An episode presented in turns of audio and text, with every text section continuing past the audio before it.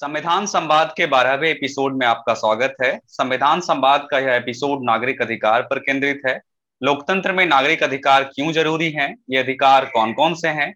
इन सब पर हम आज बात करेंगे। हमारे साथ मौजूद हैं हमारे साथी होस्ट सुरभि कारवा और प्रोफेसर तरुणव खेतान। संयोग बस दोनों आज ऑक्सफोर्ड से जुड़े हैं हमारे साथ। मेरा पहला सवाल प्रोफेसर तरुणव खेतान से है, लोकतंत्र में अधिकार क्यों ज़रूरी है? खासकर एक जो बात कही जाती है कि राज्य का अपने नागरिक से एक समझौता होता है जिसमें राज्य यह सुनिश्चित करता है कि वह नागरिक अधिकारों की रक्षा करेगा। प्रोफेसर खेतान।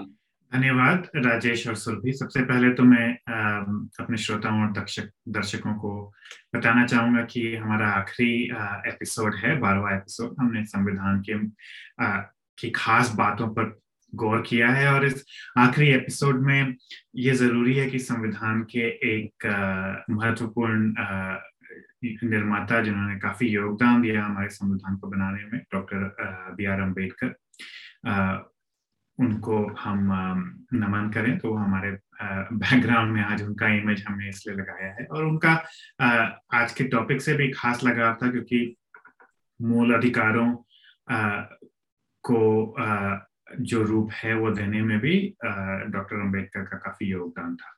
तो आपके सवाल पर आता हूँ मैं, राजेश। तो आपने पूछा है कि लोकतंत्र में अधिकार क्यों ज़रूरी है?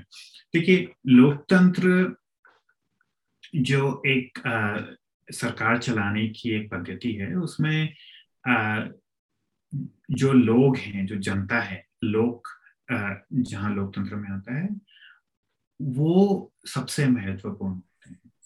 तो लोकतंत्र जनता के द्वारा जैसे एक डेमोक्रेसी की एक बहुत जानी मानी परिभाषा है लिंकन के द्वारा of the people for the people by the people जनता की सरकार जनता के द्वारा बनाई गई सरकार और जनता के लिए सरकार।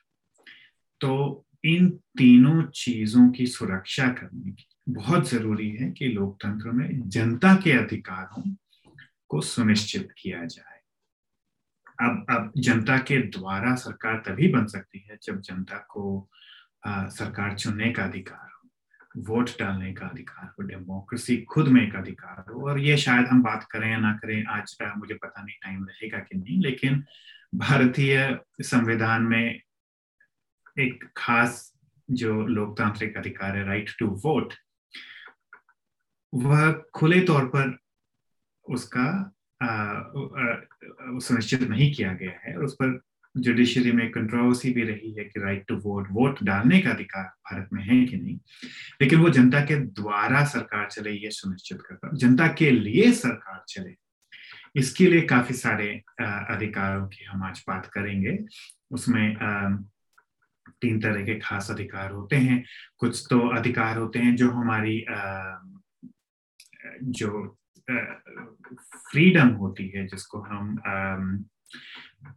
स्वतंत्रता बोलते हैं वह सुनिश्चित करता है कुछ अधिकार यही नहीं कि जनता में सबको बराबर अधिकार मिल जाएगा लोकतंत्र लोकतंत्र में हमने पहले बात की है लोकतंत्र में यही ज़रूरी नहीं है कि सबको सबको अधिकार मिले बस सबको बराबर अधिकार मिले हर इंसान हर व्यक्ति चाहे जितना रईस हो या गरीब हो, चाहे किसी जात का हो, किसी धर्म का हो, सबको बराबर बराबर अधिकार मिलते हैं। तो समानता का अधिकार भी लोकतंत्र में बहुत खास अधिकार माना जाता है। और कुछ अधिकार जिसकी हम आज आज या अगले एपिसोड में शायद बात करेंगे, वो होता है सामूहिक सामूहिक अधिकार की लोकतंत्र में। कुछ लोकतंत्रों में समूहों को भी अधिकार दिए जाते हैं। तो ये तीनों तरह के अधिकार लोकतंत्र से खास करके जुड़े रहते हैं और आज हम इन्हीं की चर्चा करेंगे। आपने समझौते की जो बात की नागरिक तो यह एक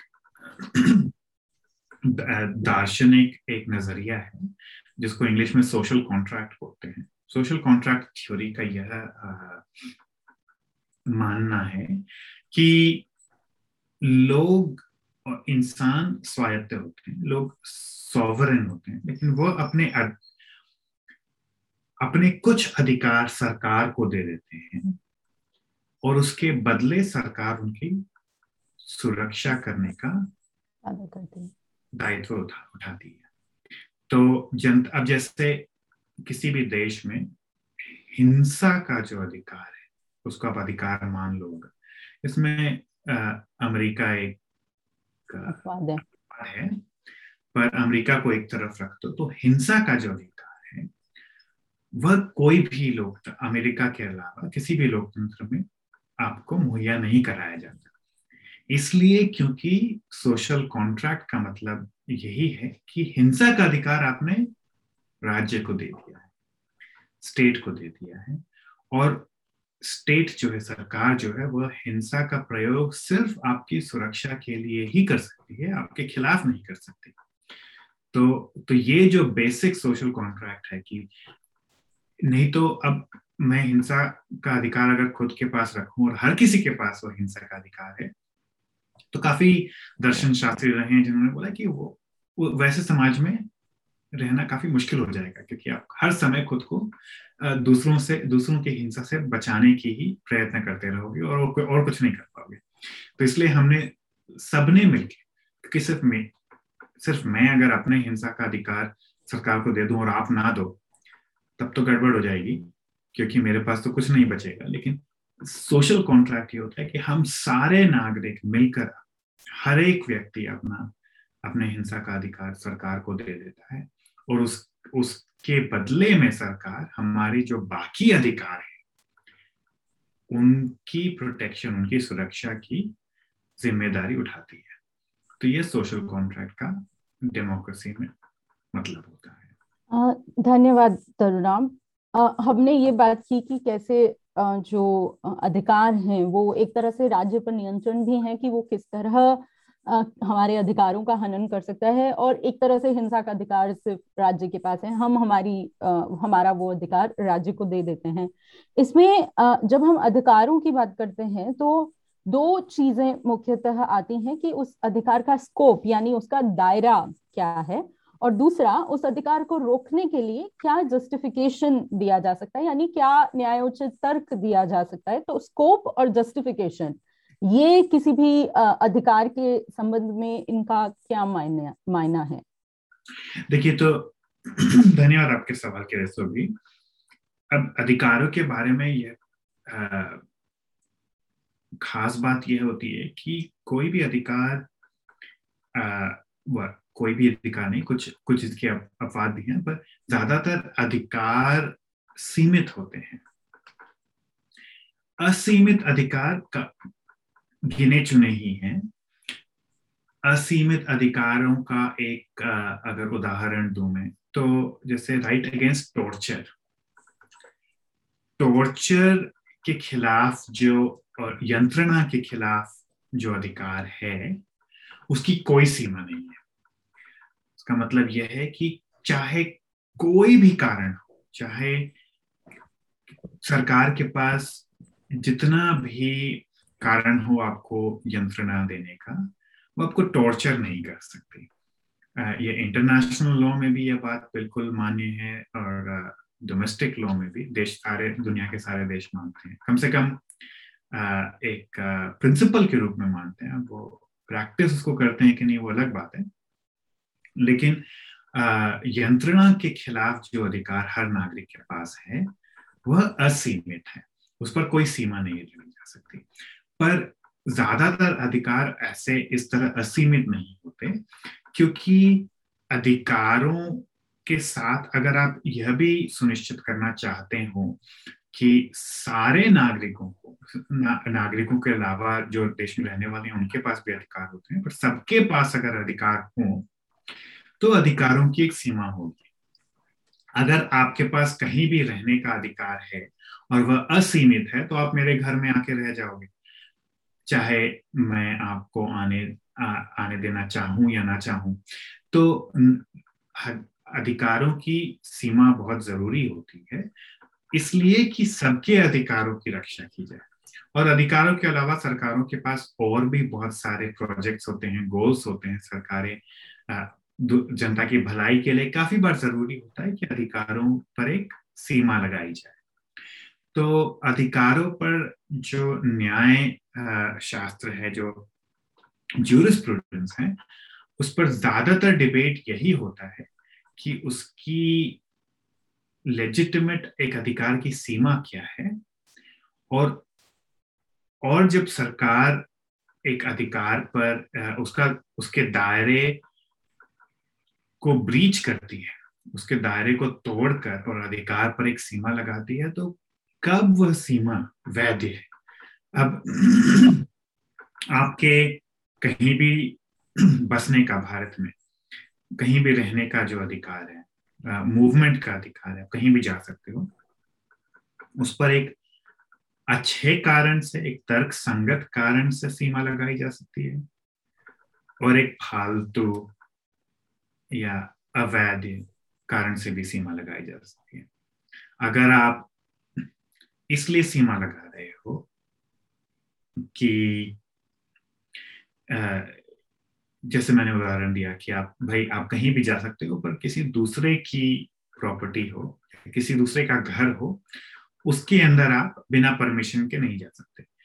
ये ज़्यादातर लोगों को एक वैध सीमा लगी तर्क संगत सीमा लगी कि भाई आप जाओगे तो उसका फिर अपने घर में रहने का अधिकार प्रभावित होगा। हो जाएगा उस पर कोई फोर्स नहीं रहेगा लेकिन अगर सरकार आपको इसलिए ना जाना जाने देना चाहे कि आ, कि सरकार का मान लीजिए एक कानून कि हर भाषा को बोलने वाले अपने ही प्रदेश में तो आप अगर तमिल बोलते हो तो आप तमिलनाडु में ही रहेंगे और अगर आप बंगाली बोलते हो तो आप बंगाल में ही रहोगे।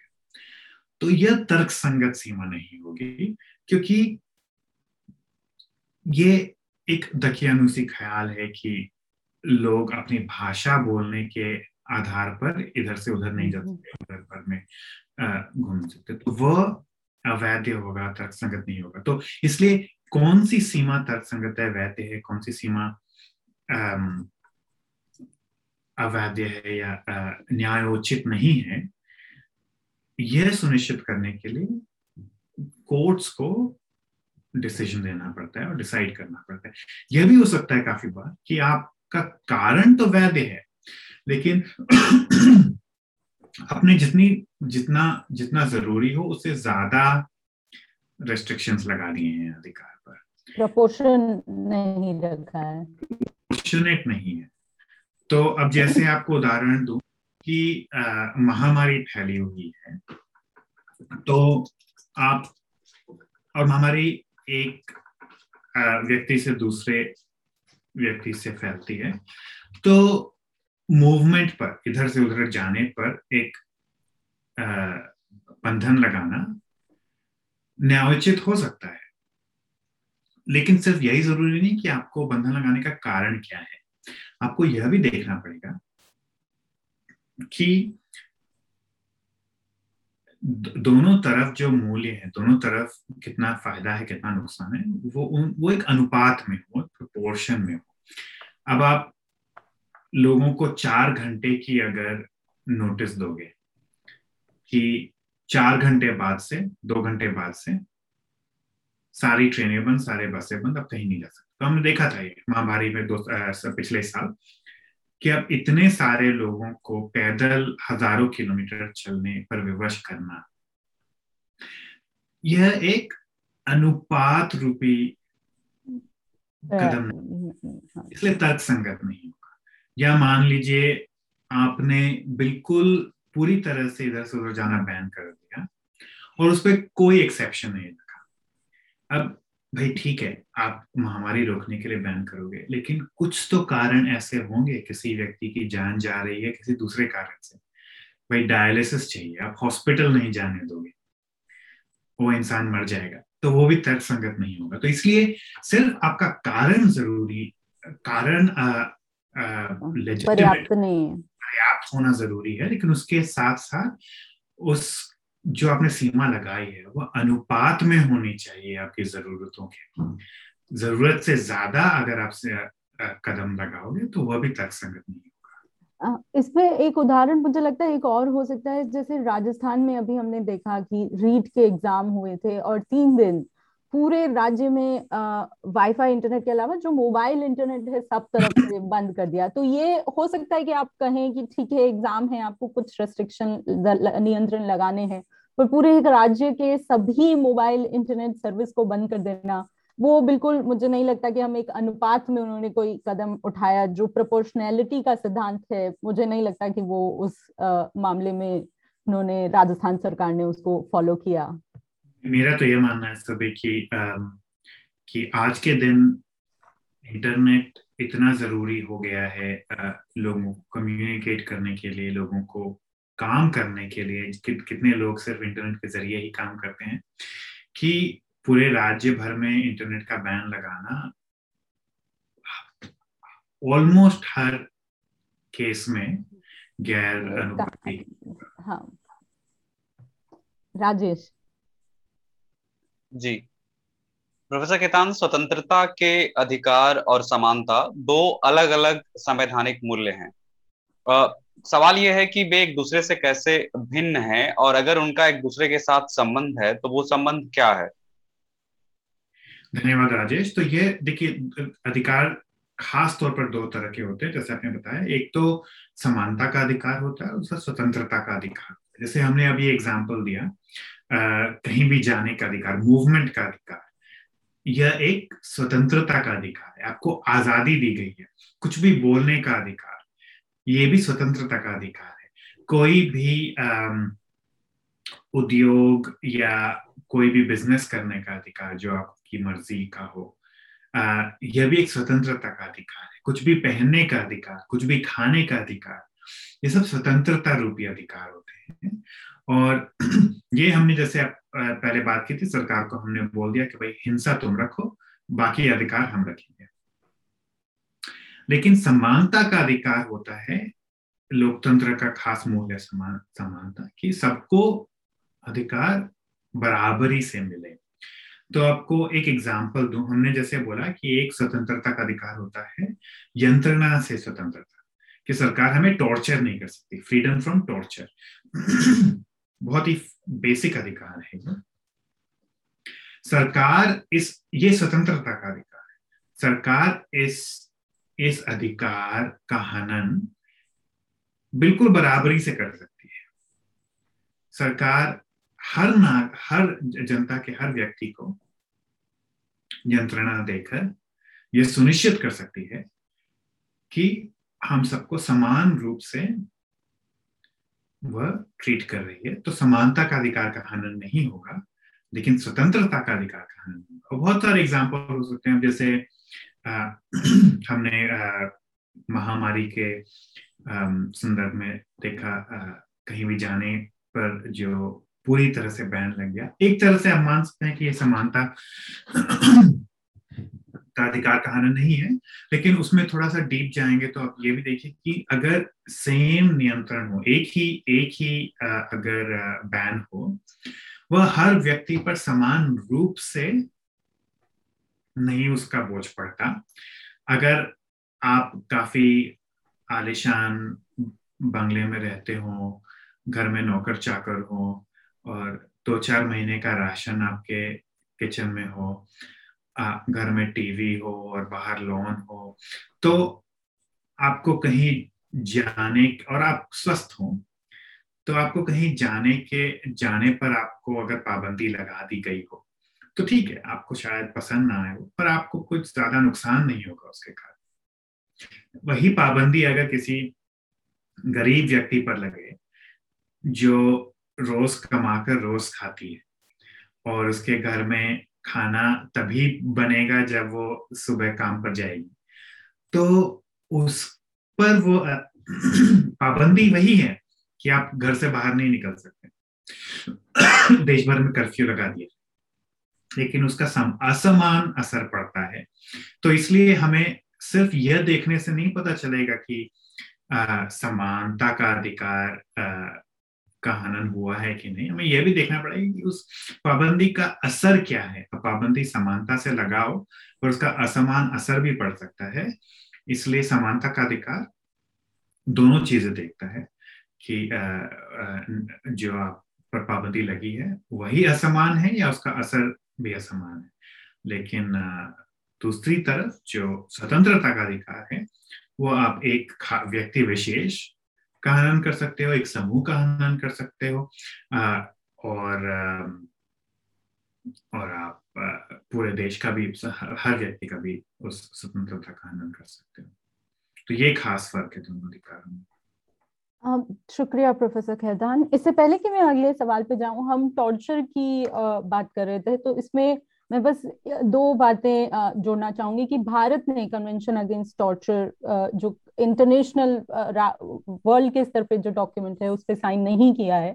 और भारत में टॉर्चर एक रियलिटी के तौर पे उसको बिल्कुल एक एक्सेप्टेड है, एक स्वीकार, स्वीकार्यता है।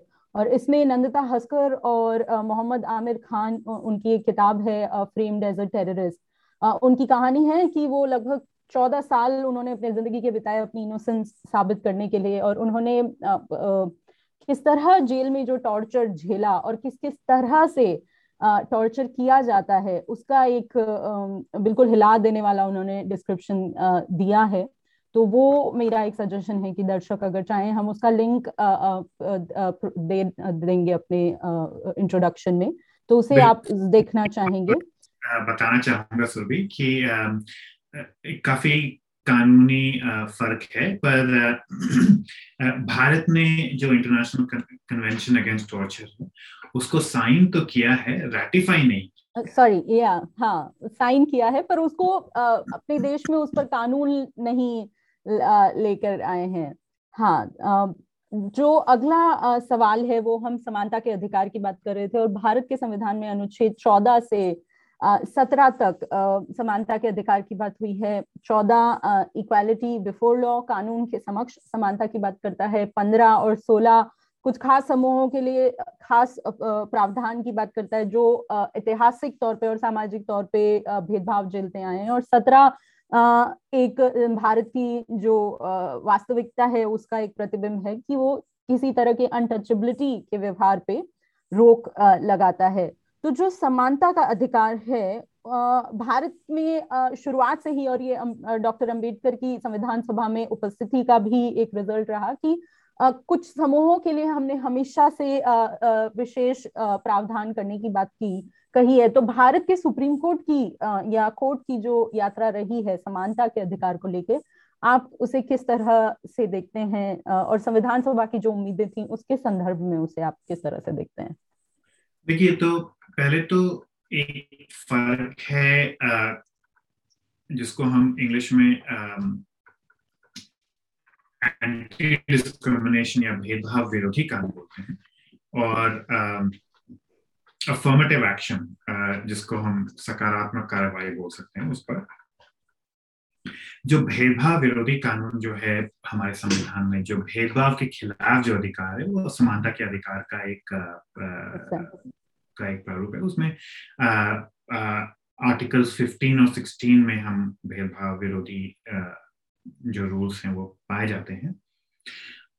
भेदभाव हर किसी को आम, हर हर हर इंसान झेल सकता है।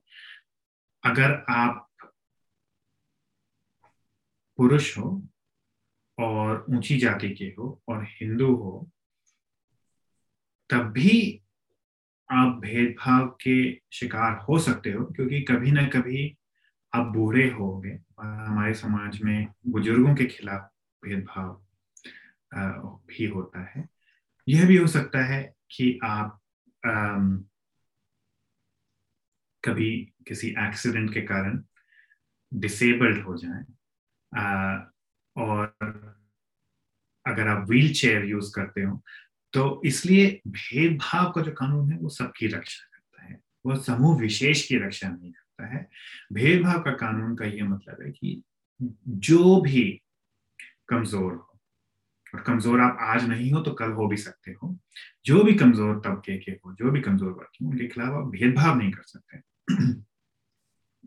जो सकारात्मक कार्यवाही जो होती है, जो अफर्मेटिव एक्शन होता है, सिर्फ़ भेदभाव रोकने से उम्मीद यही है इस कानून की कि जो कमज़ोर वर्ग है, वो और ज़्यादा कमज़ोर नहीं होंगे। लेकिन जो कमज़ोरी ऑलरेडी है, उसको दूर करने के लिए आपको सिर्फ़ भेदभाव रोकने से काम नहीं चलेगा, कुछ सकारात्मक कदम उठाने पड़ेंगे। और हमारे यहाँ भारत में ये सारी डिबेट सिर्फ़ रिजर्वेशन पे होके आके रुक जाती है। पर ऐसे सकारात्मक कदम रिजर्वेशन के अलावा भी बहुत तरह के हो सकते हैं और बाकी देशों में भी लिए जाते हैं, जैसे कि स्कॉलरशिप्स कमज़ोर कमज़ोर तबकों के लोगों के लिए आप दे सकते हो या आप जैसे कुछ यूनिवर्सिटीज में एंट्रेंस एग्ज़ाम में महिलाओं को पाँच प्रतिशत या दस प्रतिशत एक्स्ट्रा मार्क्स दिए जा सकते हैं, वो वो एक्स्ट्रा मार्क्स नहीं होते। वह इस भारत के, इस संदर्भ को रिकग्नाइज करते हैं कि ज़्यादातर घरों में लड़कियों को घर में काम करना पड़ता है, खाना बनाने में मदद, सफ़ाई में मदद लड़कों को नहीं करना पड़ता। माता पिता की तरफ़ से कम ध्यान दिया जाता है उनकी पढ़ाई पर, शायद उनको कम अच्छे स्कूलों में भेजा जाता है। तो यह एक तरह से जो कमज़ोरी है, उस, उसकी, उसको पूरा करने के लिए, ताकि आप समान स्तर पर आकर कंपीट कर सकें, उसके लिए किया तो ये सकारात्मक कदम काफ़ी रूप के हो सकते हैं। और हमारे संविधान में शुरू से ही इसकी चर्चा है और इसको भारत में हमेशा से तर्क संगत और न्याय संगत माना गया है। हमारे जो हमारी जो न्यायपालिकाएँ हैं, पार्लियामेंट और विधानसभा उसमें कास्ट के बेसिस पे और ट्राइबल स्टेटस के बेसिस पे हमेशा से एक गारंटी है। आप उसको इस तरह से देख सकते हैं कि सामाजिक कमज़ोरी के कारण आप, अगर आप इलेक्ट ना हो तो उस समूह का राज्य के कानून बनाने में कोई योगदान नहीं हो पाएगा। इसलिए कॉन्स्टिट्यूशन की गारंटी है कि इतने खास समूह को, जो काफ़ी कमज़ोर रहा है और काफ़ी भेदभाव झेला है जिसने काफ़ी सालों से, उसको एक पॉलिटिकल रिप्रेजेंटेशन गारंटी दी गई है। तो कॉन्सेप्ट तो संविधान में हमेशा से है, पर इसके जो अलग अलग तरीकों के जो कदम उठाए गए सरकारों के द्वारा वो हमेशा कोर्ट्स के सामने आए और कोर्ट्स को यह डिसाइड करना पड़ा कि ये जो समानता के अधिकार का जो दायरा है उसके अनुकूल है या प्रतिकूल है? कि हम आ, तो और देखिए मामला सी बिल्कुल साफ़ नहीं है। अब आप यह मान लो कि किसी कमज़ोर तबके के बदले जो ऑलरेडी काफ़ी मज़बूत तबका है मेजोरिटी तबका है और सोशली और इकोनॉमिकली बहुत अच्छा कर रहा है। आप उसके लिए कुछ कदम उठाओ, उसको रिजर्वेशन दो, जो कुछ प्रदेशों में हुआ है। अभी हाल में महाराष्ट्र और गुजरात और काफ़ी खबरें आई हैं राजस्थान से भी सदर्न स्टेट से भी। तो आप मज़बूत तबकों को जो सामाजिक रूप से ऑलरेडी काफ़ी दारोमदाज रखते हैं और उनको अगर आप और कानूनी आप प्रोटेक्शन दो और रिजर्वेशन दो तो आप असमानता बढ़ा रहे हो, कम नहीं कर रहे हो। तो इसलिए न्यायपालिका को यह तो देखना ही पड़ेगा कि आप जिसको दे रहे हो, ये अफर्मेटिव एक्शन या सकारात्मक कदम की, का फ़ायदा वो डिजर्विंग है। उसको ये मिलना चाहिए कि नहीं, वो वास्तव में कमज़ोर है। तो एक तो यह चीज़। दूसरा, जो जैसे हमने अनुपात की बात की थी तो न्यायपालिका ने यह भी पूछा है कि ये ये कदम अगर आप वास्तव में आप कमज़ोर वर्ग के लोगों को फ़ायदा पहुँचा रहे हो, फिर भी कदम अनुपाती होना चाहिए गैर अनुपाती नहीं होना चाहिए। तो उसका एक आ, मोटे तौर पर अगर रिजर्वेशन की बात करें तो न्यायपालिका ने यह कहा है कि जो टोटल रिजर्वेशन हैं किसी भी सीट के लिए कहीं आप एडमिशन लेना चाहते तो पचास प्रतिशत से ज़्यादा अगर हो तो वो गैर अनुपाती हो जाएगा। पचास प्रतिशत सीट्स कम से कम बिना रिजर्वेशन के होने चाहिए। तो इस तरह से आप देख सकते हैं कि दोनों इसी दायरा क्या होना चाहिए और उसके कारण लेजिटिमेट या तर्क संगत है कि नहीं, न्यायोचित है कि नहीं, और उसका अनुपात क्या है। ये सारी चीज़ें न्याय, न्यायपालिका हमेशा से देखती आई है, कभी इस तरफ़, कभी उस तरफ़ डिसीज़न आते हैं और कार्यपालिका और विधान पालिका एक तरफ़ और न्यायपालिका एक तरफ़ में जद्दोजहद हमेशा से चलता रहा है, क्योंकि पॉलिटिकल कंपल्शन जो होते हैं विधान पालिका के, उसके कारण वह काफ़ी बार गैर अनुपाती कदम उठाती है या जो अनडिजर्विंग है, जो कमज़ोर वर्ग नहीं है, उनको दे देती है सकारात्मक कदमों का फ़ायदा। तो न्यायपालिका फिर उस पर इंटरफियर करती है, हस्तक्षेप करती है।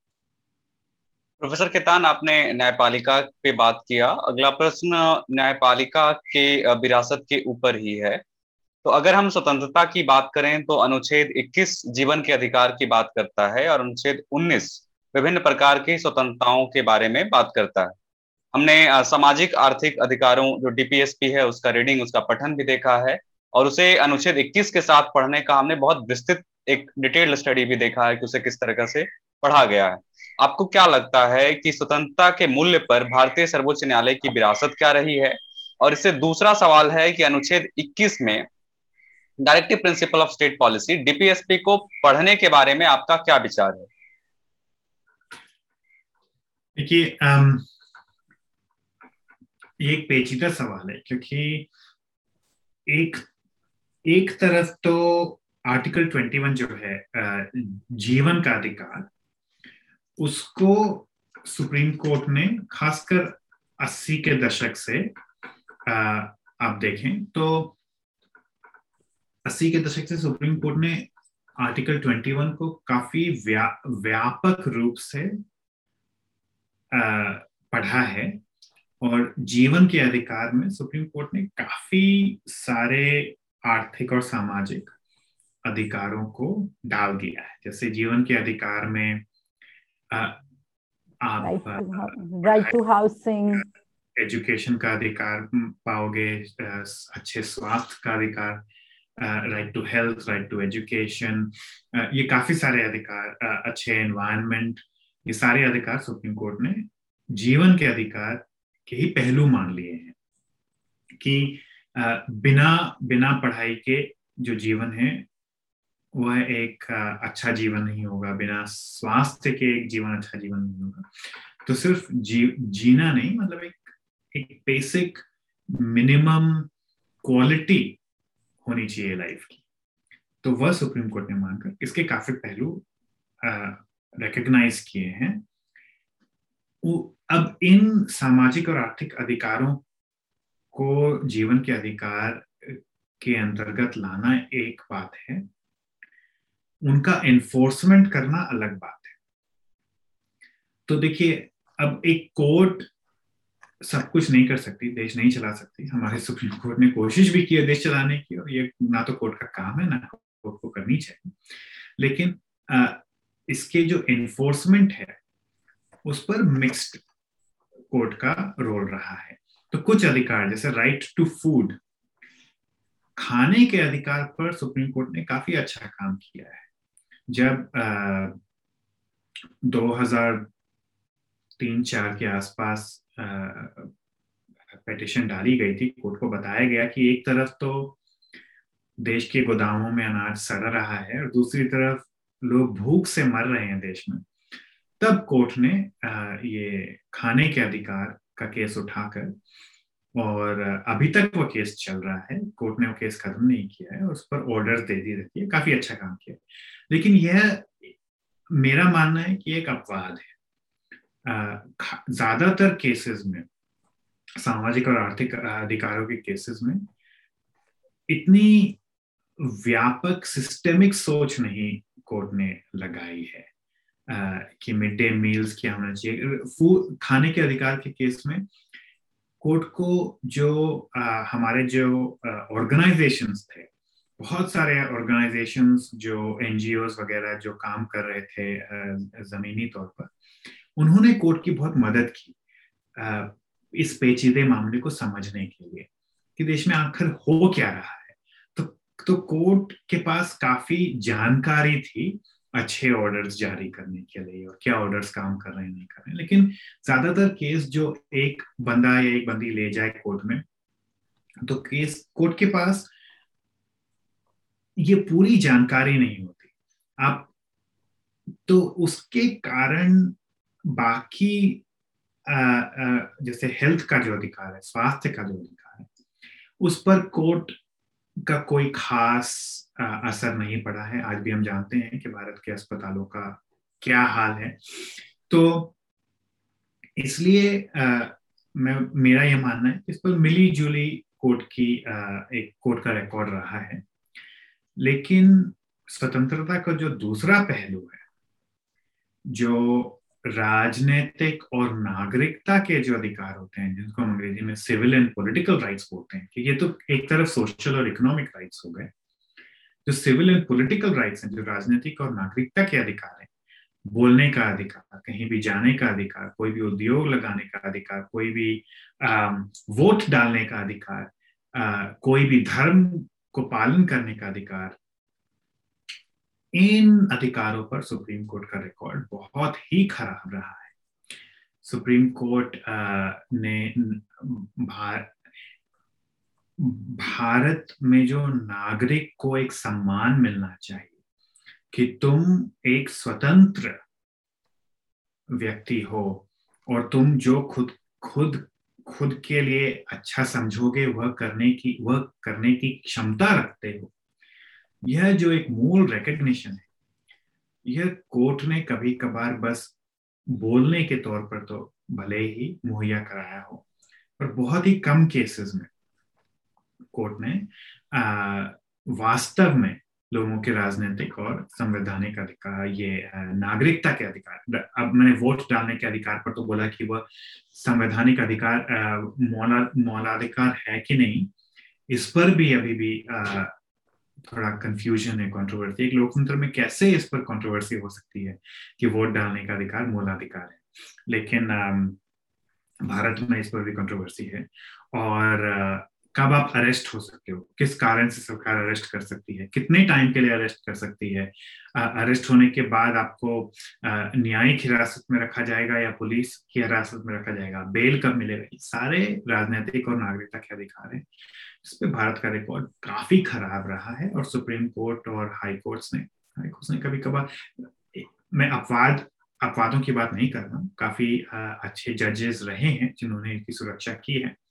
पर वह जो माई बाप की जो मेंटालिटी है कि सरकार तो माई बाप है, वह गरीबी है तो ठीक है, आपको राशन दे देगी और वो कर देगी, लेकिन जब डंडा मारकर और बिना बात के अंदर करने की जो बात आती है, जो जो हमने उपनिवेशवाद में देखा था, वो मेंटालिटी उपनिवेशवादी मेंटालिटी स्वतंत्र भारत में भी चल रही है और नागरिक की स्वतंत्रता और नागरिक को अपने अच्छे बुरे को समझने की क्षमता की रिकग्निशन पूरी तरह से सुप्रीम कोर्ट ने नहीं दी है।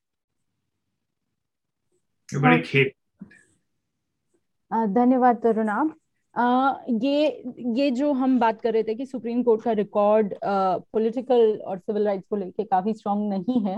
हाल ही में जैसे हमने यूएपीए वगैरह का यूज़ देखा कि कि जो भी सरकार के विरोध में बोलता है, उसे एक तरह से इंटरनेशनल बोलकर यूएपीए एनएसए इन सब कानूनों का इस्तेमाल करना, उसमें भी यही बात आती है कि हमारा जो ये सरकार कर रही है, वो तो कर रही है, पर जो हमारा शुरुआती जो आधार जिस तरह से सुप्रीम कोर्ट ने बनाया है, जो हमारी व्यवस्था है, वो एक माहौल देती है इस तरह लोगों के नागरिक अधिकारों का हनन करने का, कि हमने ये व्यवस्था एक लंबे समय से एक तरह से बना ली है कि जिसके परिणाम हम आज एक बहुत ही नकारात्मक रूप में हमें देखने को मिल रहे हैं। बिल्कुल सभी ये तो यूएपीए का जो इस्तेमाल हो रहा है यूएपीए जैसा कानून भी एक लोकतांत्रिक देश में हो सकता है। के लिए असहनीय होना चाहिए संवैधानिक बिल्कुल बिल्कुल। अब्यूज जो गलत इस्तेमाल तो एक अलग ही बात है। एक तो कानून इतना खराब और ऊपर से उसका इस्तेमाल और भी खराब तो किसी पर भी आप एक फेसबुक पे क्रिटिसिज्म डाल दो किसी चीफ मिनिस्टर प्राइम मिनिस्टर की तो आपको यूपीए लगा देंगे। आप कुछ बोल दो, कहीं कविता कविता लिखो, ना भी लिखो तभी आप पर यूपीए लगा देंगे। तो इसलिए यह तो बिल्कुल असहनीय होनी चाहिए एक लोकतंत्र में, लेकिन हमारे सुप्रीम कोर्ट ने फाउंडेशंस लोकतंत्र के स्ट्रॉन्ग नहीं, मज़बूत रखे, जो आज हमें ये दिन देखना पड़ रहा है। जि, जि, जिसी वजह से जि, उसी वजह से आज ये सारी चीज़ें सहनीय हो गई हैं। उसका भी एक लंबे वक्त से कारण चला आ रहा है कि क्यों हमें ये सब बर्दाश्त के काबिल लगता है।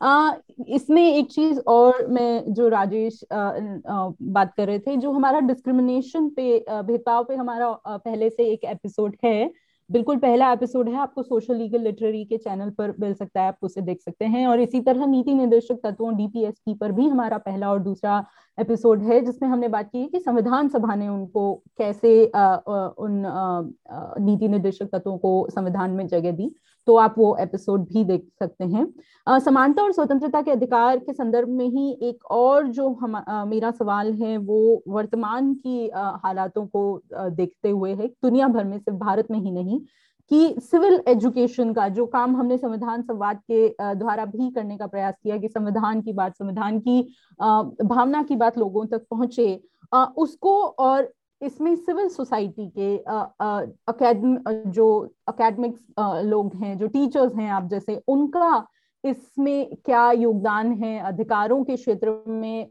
उनका क्या स्थान है और क्या उनकी भूमिका है लोकतंत्र में? देखिए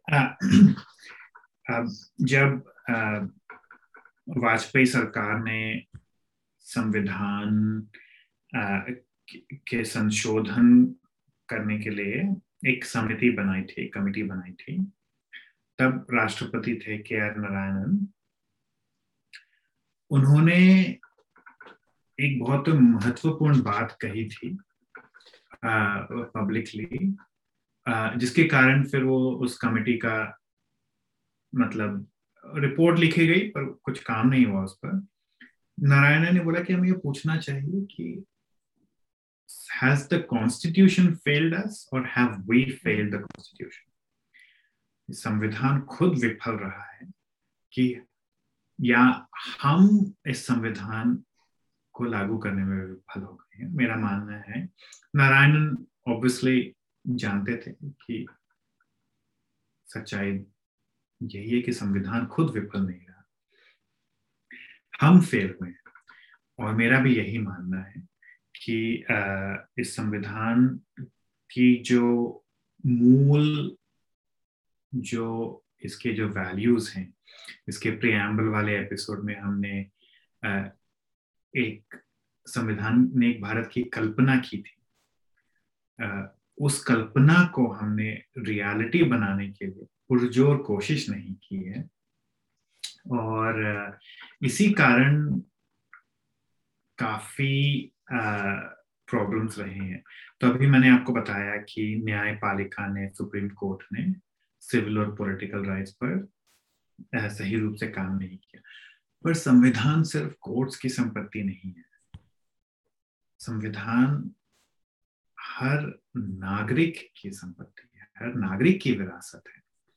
और यह तभी काम करेगा जब हम संवैधानिक जो एक्टर्स होते हैं, संवैधानिक जो पावर्स हैं, जैसे कोर्ट्स हैं, न्यायपालिका हुई विधान पालिका हुई, कार्यपालिका हुई, इनसे डिमांड कर पॉलिटिकल पार्टी से डिमांड करें कि अब संविधान को फेल होना नहीं चलेगा। संविधान को लागू करना पड़ेगा। तो इसके लिए आ, काफ़ी आ, हमने देखा था जब नागरिकता कानून का संशोधन हुआ तब सैकड़ों लोग हज़ारों लोग सड़कों पर उतरे और संविधान की उद्देशिका का सामूहिक पठन किया। तो एक जनमानस में कुछ डॉक्टर अंबेडकर के कारण कुछ संवैधानिक भावना बढ़ने के कारण और कुछ हम जैसे लोग और जर्नलिस्ट और एकेडमिक्स हमारे प्रयत्नों के कारण एक संवैधानिक लिटरेसी एक संवैधानिक साक्षरता, राजेश का जो ग्रुप है सोशियो लीगल लिटरेसी लिटरेरी वह भी इसी काम में लगा हुआ है। संवैधानिक साक्षरता बढ़ाने का जो काम है वह चल रहा है, बहुत ज़्यादा ज़रूरी है कि लोग समझें कि वो अब माई बाप सरकार के भरोसे नहीं है, वो नागरिक हैं और उनके पास अधिकार हैं। पर अधिकार सिर्फ़ कागज़ के पन्नों से असली लाइफ में लाना। अगली बार जब पुलिस आपको उठा के ले जाए, किसी को भी उठा के ले जाए, आपको ही नहीं, आपके इलाके में। और लोग तो मान लेते हैं कि भाई पुलिस लेके जाएगी तो एक दिन तो मरम्मत करेगी। थोड़ी बहुत मारा पीटी तो करेगी।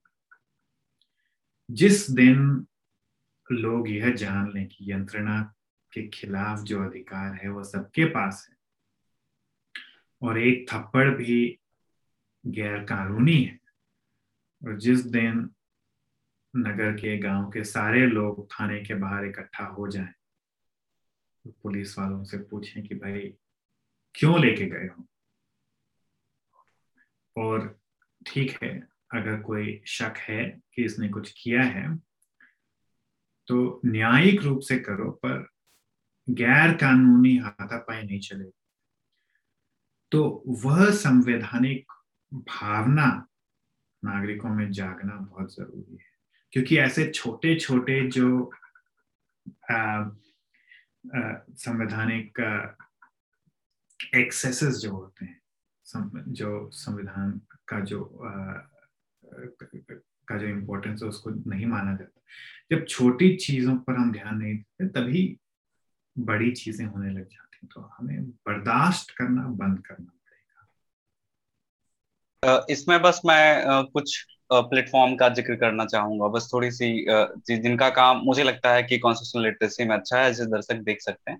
आर्टिकल 14 लाइव लॉ और आप क्रिमिनल जस्टिस प्रोजेक्ट अकाउंटेबिलिटी संविधान प्रचारक यलगार सांस्कृतिक समिति और ऐसे काफ़ी मुहिम है जिनके काम को आप देख सकते हैं जो अलग अलग समूहों को संगीत के ज़रिए आर्ट पोइट्री इन सब के ज़रिए भी संविधान की भावना को आगे बढ़ाने की कोशिश कर रहे हैं। प्रोफेसर कितान अगला प्रश्न है कि भारतीय संविधान धर्म और संस्कृति के लिए सामूहिक अधिकारों को मान्यता देता है। आप व्यक्तिगत अधिकारों की तुलना में समूह अधिकारों को, जो ग्रुप राइट्स है, उसको कैसे देखते हैं? और क्या स्वतंत्रता आधारित संविधान, वैसा संविधान जो फ्रीडम के ऊपर बेस्ड हो, वहाँ समूह को अधिकार देना, एक ग्रुप को राइट देना अनुचित है? देखिए जो सामूहिक अधिकार होते हैं, वो इस शर्त पर होते हैं कि आप अपने जो देश की कल्पना है वो एक बहुसांस्कृतिक देश की कल्पना करते हैं। उसको मल्टी कल्चरल या प्लूरल देश की कल्पना करते हो। तो जो सामूहिक अधिकार होते हैं वो कल्चरल सांस्कृतिक अधिकार होते हैं। और सांस्कृतिक अधिकार आ, मैंने एक ऑलरेडी एक डिफ्रेंशिएट किया था जो जो भेदभाव से रिलेटेड जो सामूहिक अधिकार होते हैं, उनको मैं सामूहिक अधिकार नहीं मानता। क्योंकि वो सामूहिक अधिकार जो होते हैं, जो, जैसे अफर्मेटिव एक्शन या रिजर्वेशन जहाँ दिया जाता है, वो सामूहिक अधिकार इसलिए नहीं होते कि जो भी वर्ग कमज़ोर हो, उसको वो अधिकार मिलेंगे। अब जो हम सामूहिक अधिकारों की बात कर रहे हैं, जो आर्टिकल 29 और 30 में दिए गए हैं संविधान में, यह एक कल्चरल राइट्स इनका फाउंडेशन होता है। उनका मानना यह होता है कि एक देश में ज़रूरी नहीं है कि एक ही कल्चर हो। और आ, हम यह देखिए जैसे अलग अलग संस्कृति हो वह एक देश की मजबूती का प्रमाण भी हो सकता है। काफ़ी लोग ये समझते हैं कि और खास करके जिनको हम मेजोरिटेरियन या बहुसंख्यकवाद मानते हैं, उनका ये मानना है कि देश तभी ताकतवर होगा, तभी मज़बूत रहेगा, जब देश में एक ही संस्कृति कायम हो। पर यह देश को खोखले करने की बात होती है। कि आप, देखिए आप बंदूक और ताकत के तौर पर आप देशभक्ति नहीं पैदा कर सकते। देशभक्ति अंदर से आती है। और वो अंदर से तभी आएगी जब आपकी संस्कृति को, आपके कल्चर को भी एक सम्मान मिले, एक जगह मिले। और संविधान हमारी, हमारा संविधान ये बात पूरी तरह से समझता था और उसने जगह दी अलग अलग भाषाओं को और अलग अलग धर्मों को पनपने की, कि भाषा और धर्म खास तौर पे दो मायने होते हैं जिस, जिन पर हम अलग अलग संस्कृतियों की रचना करते हैं। तो इन दोनों तरह की संस्कृति बहुलता को संविधान ने जगह दी और अलग अलग धर्म और अलग अलग भाषाओं को यह अधिकार दिए गए कि भाई आप अपनी संस्कृति की रक्षा करो, उसके लिए अपने स्कूल बनाओ अपनी भाषाओं में पढ़ाओ। तो यह बहुत ज़रूरी है कि हम एक भाषा, अब जैसे हमारा जो राष्ट्रगान है, नाना भाषा, नाना लोक, नाना परिधान। ये जो हमारी जो डाइवर्सिटी है, हमारी जो प्लूरलिज्म है, हमारा जो बहुलता है, ये भारत, इसके बिना आइडिया ऑफ़ इंडिया जो है, वो मायने ही नहीं रखता। भारत का मतलब ही है विभिन्नता और बहुलता, उसके बावजूद भी एक राष्ट्र में हम कैसे रह सकते हैं? प्रेम से, बिना हिंसा के। तो इसके लिए यह सांस्कृतिक जो बहुसंस्कृतिक जो अधिकार है, वो बहुत ज़रूरी होते हैं। धन्यवाद तरुणाम जो हमने ये बात एक भाषा एक राज्य की जो बात की कि एक ही तरह के लोग हों तब आप एक देश कहला सकते हैं।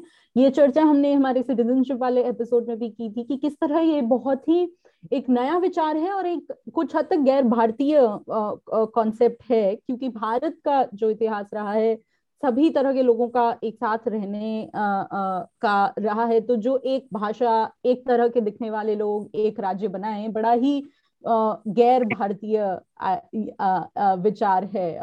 और इस तरह की बात करना एक्चुअली इंटरनेशनल है अगर कहा जाए तो। और दूसरा अगर हम यूरोप का देखें तो यूरोपीय इतिहास इस तरह की बात हमेशा करता है। एक ही भाषा एक ही धर्म। यूरोप ने बहुत युद्ध लड़े। एक ही धर्म राज्य में हो उसको साबित करने के लिए दूसरे धर्मों के लोगों को मारा गया काटा गया दूसरे भाषा बोलने वाले लोगों को बाहर निकाल दिया गया। भारत का यह इतिहास ही नहीं। भारत का इतिहास है सबको जगह देना। विभिन्नता विभिन्नता से भारत को कभी डर नहीं लगा। और यह हाँ। ज़रूरी है। एंटी नेशनल असल में क्या है ये आपने बताया बहुत ज़रूरी और दूसरा जो हम बात कर रहे थे कि एक तरह से हर व्यक्ति में ये हो कि ये मेरा अधिकार है, मैं नागरिक हूँ, पुलिस या कोई भी संस्था, सरकारी संस्था मेरे इस अधिकार को नहीं ले सकती। ऐसा हमारा वास्तव में देखा जाए तो बहुत से समूह हैं। अगर आप नारीवादी आंदोलन को ले लें 1970 से लेके उन्होंने हर मुद्दे पर कुछ भी अगर महिला हिंसा हो रही है तो थानों पर जाके धरने करना और उसकी वजह से हमने कानून में, भले वो डोमेस्टिक वायलेंस एक्ट के द्वारा हो या दहेज विरोधी कानून हो या जो रेप कानून में बदलाव है, वो सब उन्हीं, उसी नारीवादी आंदोलन का नतीजा है। या अगर हम जाति विरोधी एंटी कास्ट मूवमेंट को देखें तो आप पाएँगे कि जो हम बात कर रहे थे कि पुलिस थाने पे जाके पुलिस से फेस टू फेस ये कहना कि नहीं, आप जो कर रहे हैं गलत है, असंवैधानिक है। इस तरह के समूह हैं जो आज भी ये काम कर रहे हैं, पर मुद्दा ये है कि एक एक जो स्वीकार्यता है टॉर्चर की, उसको खत्म करना और वो तभी संभव है जब हर एक व्यक्ति उसका, उस उस उस वातावरण का हिस्सा बने। और हम जो धार्मिक धर्म और संस्कृति के अधिकारों की बात कर रहे थे, इसमें अगर हम संविधान सभा में क्या बहस हुई, अगर हम ये अगर दर्शकों को बता दूँ, अगर वो ये पढ़ना चाहें तो ईपीडब्ल्यू पर शेफाली झा का एक आपको लेख मिल जाएगा, जिसमें उन्होंने सारी बहस को एक तीन हिस्सों में बांटकर बहुत ही अच्छी तरह से समझाने की कोशिश की है तो आप ईपीडब्ल्यू पे वो पीस आप देख सकते हैं।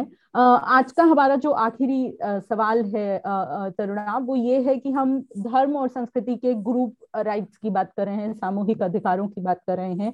हमने देखा कि किस तरह अनुच्छेद इक्कीस में सुप्रीम कोर्ट ने बहुत सारे सामाजिक अधिकार पढ़े पर उनका पॉलिटिकल अधिकारों को लेके इतिहास इतना स्ट्रॉन्ग नहीं रहा है, सुप्रीम कोर्ट कुछ हद तक फेल हो गया है अगर हम कहें तो। तो धर्म के जो अधिकार हैं और उनका जो बाकी अधिकारों से जो संबंध है, उस संदर्भ में सुप्रीम कोर्ट भारत के सुप्रीम कोर्ट की क्या, का क्या इतिहास रहा है अगर आप वो बता सके तो? देखिए, ये धार्मिक और भाषाई बहुलता के जो अधिकार हैं, इनका ज़्यादातर कोर्ट्स में स्कूलों और यूनिवर्सिटीज और कॉलेजेस के संदर्भ में ही केसेस आए हैं कि एक धर्म विशेष या भाषा विशेष समूह अपना अप, अपने स, अपने धर्म के अपने भाषा के लोगों को किस सीमा तक फ़ायदा पहुँचा सकता है? तो कुछ तरह से तो इस सीमा और अनुपात वाली बात हुई कभी थोड़ा इधर थोड़ा उधर। पर अगर इसको हम और मूल तौर पर समझें तो सुप्रीम कोर्ट ने इस पर दो अलग अलग तरह की विचारधाराएँ सुप्रीम कोर्ट में पावरफुल रही हैं। और एक तरफ़ तो कुछ कोर्ट्स ने, कुछ जजेस ने समझा है इन अधिकारों का सामूहिक रूप और उसको जस्टिफाई किया है बहुलवादिता के बेसिस पर, बहुलवाद के बेसिस पर। लेकिन कुछ कोर्ट्स ने, कुछ जजेस ने, और आज आज के दिन यह यह विचारधारा ज़्यादा स्ट्रॉन्ग है कोर्ट में कि इन बहुलता बहुल सांस्कृतिक अधिकारों को भेदभाव विरोधी जो अधिकार हैं, उन, उनके रूप में पढ़ा गया है। कि इस पर, देखिए, भेदभाव विरोधी कानून तो आप उनको एक बेस समझ लीजिए, वो तो बहुत ज़रूरी है। जो बहु सांस्कृतिक अधिकार है, वो भेदभाव ना हो और उसके ऊपर आप अपनी संस्कृति की कैसे रक्षा कर सकते हैं, वो एक एडिशनल अधिकार है। पर सुप्रीम कोर्ट के कुछ जजमेंट्स ने वह बात बिल्कुल खत्म कर दी है और 29 और 30 आर्टिकल 29 और 30 को एक तरह से यूजलेस ही साबित कर दिया है, कोई काम नहीं कर रहे वो, क्योंकि भेदभाव का सारा काम तो आर्टिकल 15 में ऑलरेडी हो ही रहा था। तो अगर आप यह मानोगे कि आर्टिकल 39 29 और 30 का काम भी सिर्फ़ भेदभाव का विरोध करना है तो फिर क्या ज़रूरत थी ये एडिशनल संविधान में दो और आर्टिकल डालने की? तो यह सुप्रीम कोर्ट की कमज़ोरी रही है। इनको समझना कि सांस्कृतिक अधिकार सांस्कृतिक अधिकारों का लोकतंत्र में क्या मायने रखता है? और देखिए, कोर्ट कोर्ट भी सामाजिक और राजनीतिक विचारधाराओं से अलग थलग नहीं है। तो बहुलवादी विचारधारा जब समाज में और राजनीति में मज़बूत होती है तो कोर्ट में भी मज़बूत होती है। और जब एकलवादी विचारधारा मेजोरिट मेजोरिटेरियन विचारधारा और सिर्फ़ एक धर्म, एक भाषा, एक देश वाली विचारधारा जब राजनीति में सक्षम होती है तो उसका कोर्ट पर भी असर पड़ता है। तो इसलिए ये दो दो मोटे तौर पर हम विचारधाराएँ देख सकते हैं। यहाँ भी मेरा मानना है कि कोर्ट ने संविधान को फेल ही किया है। अव्वल तो नहीं आई है कोर्ट पर एक मिक्स्ड रिकॉर्ड हम देख सकते हैं इसमें धन्यवाद। बहुत बहुत शुक्रिया सुरभि और प्रोफेसर खेतान आप दोनों का। आप देख रहे थे संविधान संवाद का बारहवा और आखिरी एपिसोड संविधान संवाद का मकसद संवैधानिक साक्षरता को बढ़ाना था उस रिक्तता को बढ़ाना था जो सिर्फ़ एक भाषा तक सीमित थी। उम्मीद है आप इस संवाद से इंगेज करेंगे इससे जुड़ेंगे नागरिक समूह शैक्षणिक समूह, छात्रगण एवं सभी इससे जुड़ेंगे और आगे बढ़ेंगे। हम इस एपिसोड के सारे एपिसोड सारे लिंक को सोशो लीगल लिटरी के संविधान संवाद के पेज पे डालेंगे। सारा एपिसोड यह गूगल पॉडकास्ट और एप्पल पॉडकास्ट के रूप में भी उपलब्ध है। आप इसे सुन सकते हैं। इसके सारे लिंक को हम अपने सोशल मीडिया के माध्यम से भी शेयर करेंगे। बहुत बहुत धन्यवाद।